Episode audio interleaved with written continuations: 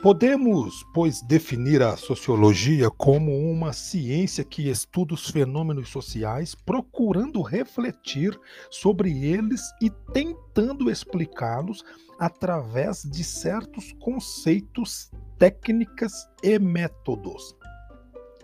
De imediato, percebemos que se ela trata de fenômenos acontecidos entre seres humanos, não pode ser uma ciência exata ela não pode, pois, usar o método científico que implica em provocar o fenômeno, dando condições para que ele possa ser repetido por outros cientistas, com a devida generalização que levaria ao estabelecimento de leis é impossível, por exemplo, para estudarmos o comportamento de um grupo diante de uma catástrofe, gritar deliberadamente dentro de um recinto qualquer advertência tipo fogo.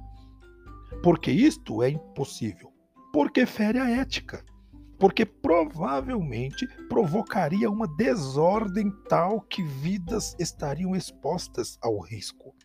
Ela não pode, portanto, ter uma posição determinista em relação ao seu objeto de estudo, que é o fato social.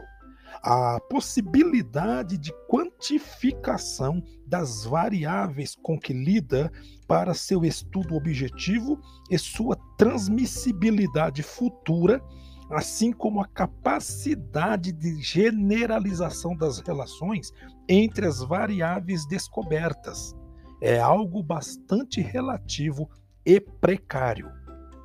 A sociologia, então, não pode jamais usar de previsibilidade matemática, porque o seu universo de estudo é o social ou humano, universo este em que não se percebe a ordem implícita no universo físico.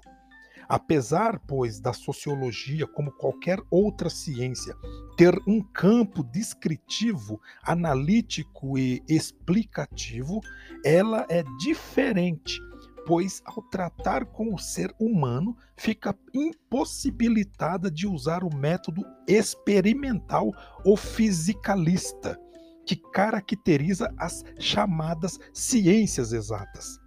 Entretanto, ela é considerada uma ciência humana.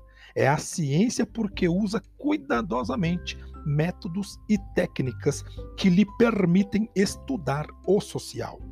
Observa, compara, pesquisa, usa questionários, formulários, entrevistas, estudos de caso, souvenirs históricos e principalmente usa a estatísticas podemos afirmar que sem a estatística, dificilmente a sociologia poderia ser considerada uma ciência.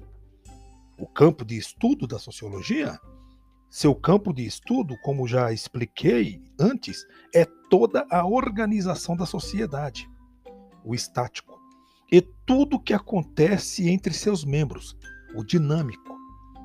Como então o relacionamento entre os homens se estrutura, tomando formas definidas. E como ele se processa, ou seja, seu funcionamento, isto é o que interessa à sociologia. Por que fenômeno social?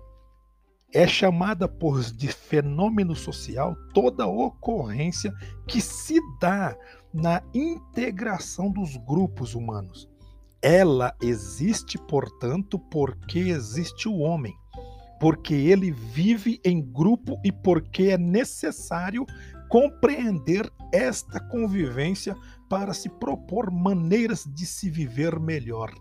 Aliás, todo conhecimento da realidade, seja qual for, deve implicar uma disposição para sua transformação.